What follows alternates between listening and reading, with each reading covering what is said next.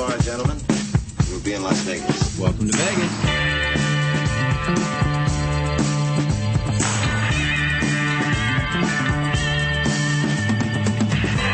Las Vegas functions on a 24-hour a day schedule. The pools, the casino. big volcano out in front. That's the Eiffel Tower. Bellagio. Riviera. The Mirage. Flamingo. Sahara. The MGM Grand. This isn't the real Caesar's Palace, is it? I want to gamble. They always put the machines that pay off the most right in the front. Good luck. The Strip is just the most amazing stretch of road, I think, probably anywhere in the world. Kicking ass in Vegas. Vegas, baby. Vegas, baby.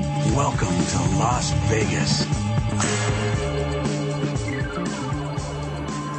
History hasn't been fair to Billy Wilkerson. For years, a myth has lived on in romantic Hollywood lore that Bugsy Siegel is the father of modern Las Vegas. When in truth, the idea for the Flamingo was stolen and ruined by the notorious gangster who caused the project to cost six times more than its original projections.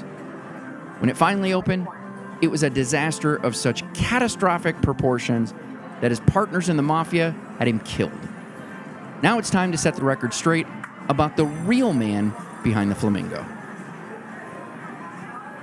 Billy Wilkerson founded the Hollywood Reporter in 1930. It was Hollywood's first daily entertainment industry trade paper and reported on movies, studios, and personalities in a candid style. Each issue began with an editorial by Wilkerson, which, at times, exposed corrupt studio practices, insider information, and the kind of things you would expect to learn about watching TMZ or Extra. Billy's column went on to become one of the most widely read daily columns in the industry. In fact, it was reported that President Franklin Delano Roosevelt had a copy of the paper airmailed to him daily. Wilkerson became one of the town's most colorful and controversial figures. His method of soliciting advertising for the paper became the stuff of legend. He would literally blackmail studios to support the paper or suffer coverage blackout. Billy burned so many bridges that at one point, all of the studio heads banded together to not only stop advertising in the Hollywood Reporter, but to hold back news from the paper. When Wilkerson's reporters were barred from the lots, Billy told them to climb over the studio walls and sift through the executives' trash. It turned out to be the best thing that could have happened for the publication, as it uncovered a ton of incriminating information about studio executives and movie stars alike that Wilkerson and the Hollywood Reporter gladly reported on. Wilkerson took the financial success of the Hollywood Reporter and used it to expand his business empire. A logical move was into the high end nightclub and restaurants industry, as it would serve two purposes. One, he could diversify his business holdings into a new enterprise, and two, they would draw the celebrities his paper reported on right to his doorstep. Never one to do anything half assed, Wilkerson would go on to become the nation's most successful restaurant and nightclub owner. It was said that he brought Paris to Hollywood. All told, Wilkerson would go on to own the Vendome, Cafe Trocadero, the Sunset House, Ciro's, LaRue, and L'Aiglon. Much of Hollywood's documented social golden era were captured in these glamorous establishments. Make no mistake, Billy earned his success. He was an insufferable workaholic, and it contributed to his five divorces. In fact, it is said that everything he did in life was to excess.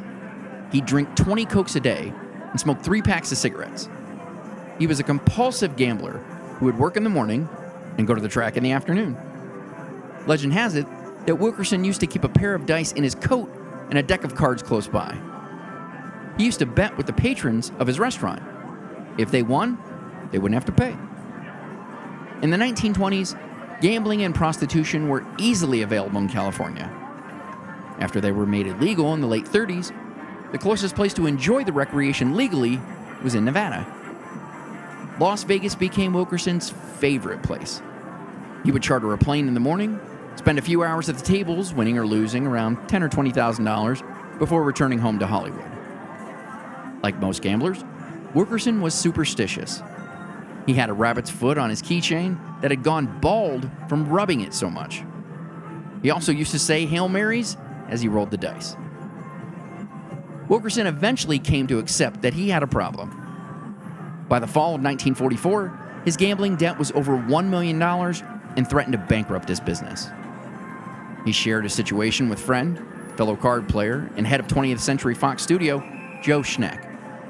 Joe offered a suggestion that could solve both his financial situation and potentially satisfy his compulsion for being around games of chance.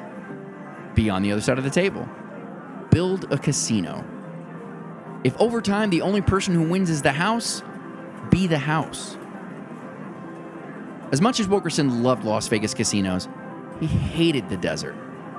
The whole thing lacked the kind of glamour and sophistication he was used to in Hollywood. It made him realize the potential a casino built like the clubs he owned on the Sunset Strip. To attract the Hollywood crowd, he knew he would need something on a grand scale, and it would need to be much more than just a casino.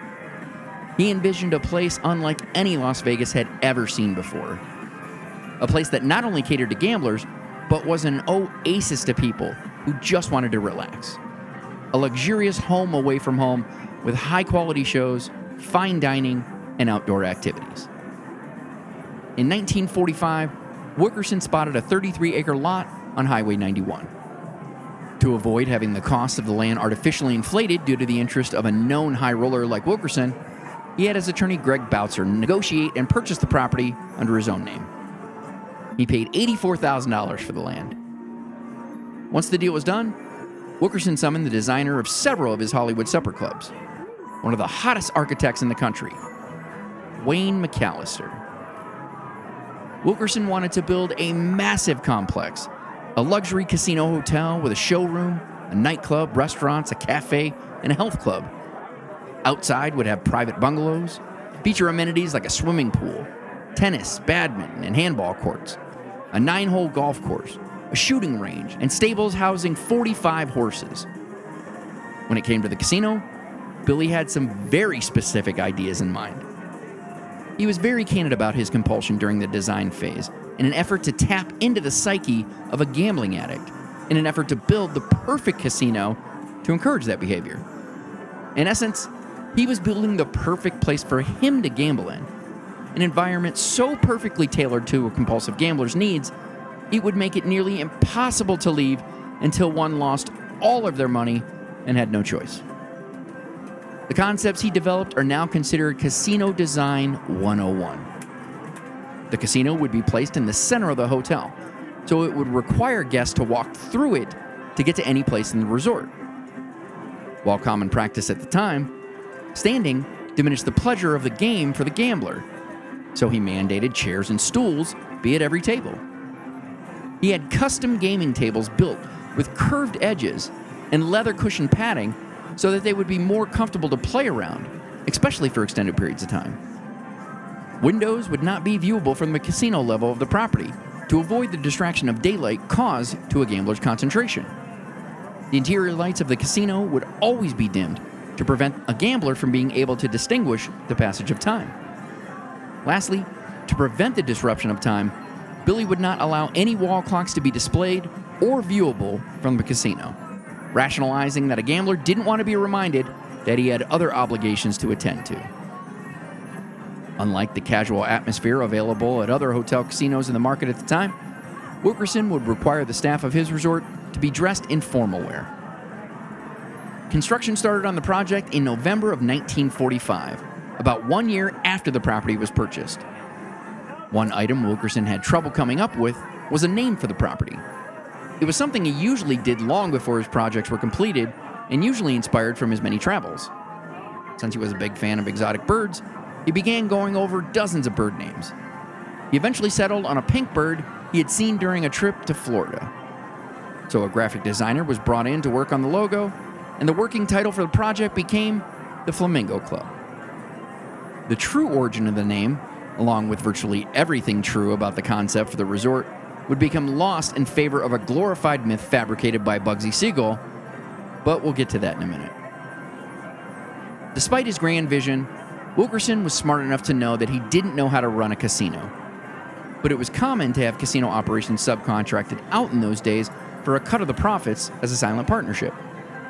So we tapped the talents of Gus Greenbaum and Moe Sedway, who were at the time running the El Cortez. Wilkerson was familiar with Gus and Moe because he owed them $100,000 in gambling debt.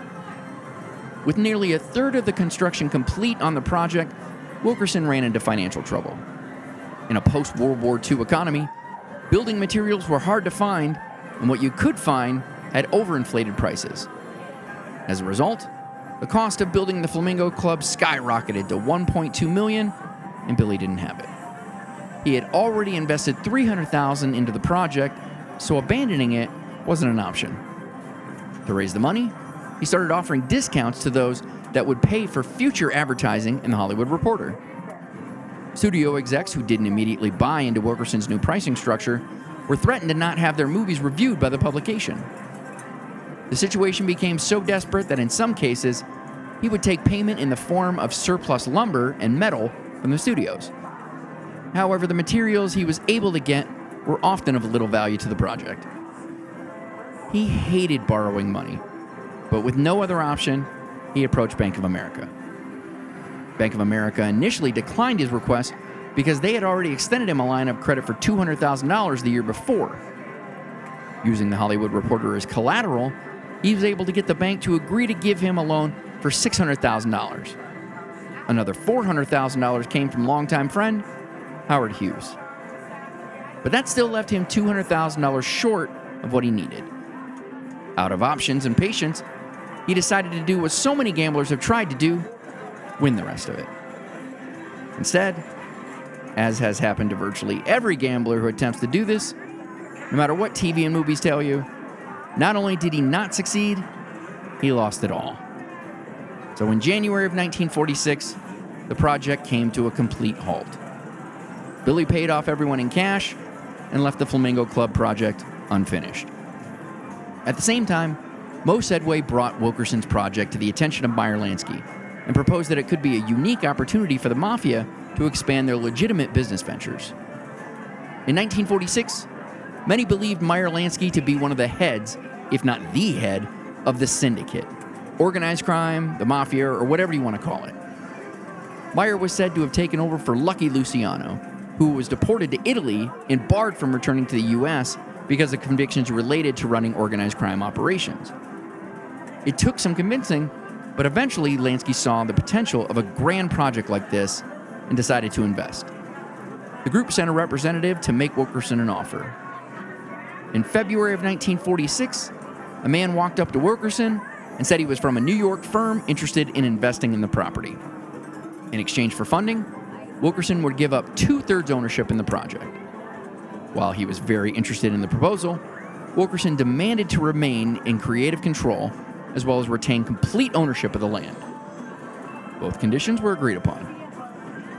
When the Flamingo Club opened, Wilkerson would be the sole owner and manager of the property. His new investors wanted to be silent partners in the casino. When asked how much he would need to complete the project, Wilkerson quoted $1 million. On February 26, 1946, after sitting dormant for a month, Wilkerson received $1 million and a one year deadline to complete the project. Fully funded and in complete creative control, it finally seemed like there was nothing that could prevent Wilkerson's dream casino from becoming a reality. One month after construction resumed, Moe and Gus brought Benjamin Bugsy Siegel to the construction site. Bugsy was introduced as the person Meyer appointed to keep an eye on the syndicate's new investment. Working with organized crime and these sorts of arrangements was nothing new to Wilkerson. He owned a speakeasy for a time in the 20s during Prohibition. He relied heavily on gangsters for the booze that kept him in business. Not to mention, Billy's gambling vice, of course, brought him into regular contact with reputed mobsters. At first, Siegel had no interest in any assignment that took him to Vegas on a permanent basis. He had just recently moved out to Beverly Hills and was enjoying the lifestyle. We hope you've enjoyed this premium content preview. For access to the rest of this episode, as well as all the premium content we offer, go to patreon.com slash 360vegas. A monthly subscription will give you access to the enhanced version of the podcast, often with bonus content, exclusive podcasts like 360 Vintage Vegas, 360 Origins, 360 Vegas Movies, insider information on all things 360 Vegas, 360 Vegas Vacation, and early access to everything. To subscribe, simply go to patreon.com slash 360vegas That's P A T R E O N. Or you can find a link to Patreon on our blog, 360vegaspodcast.com.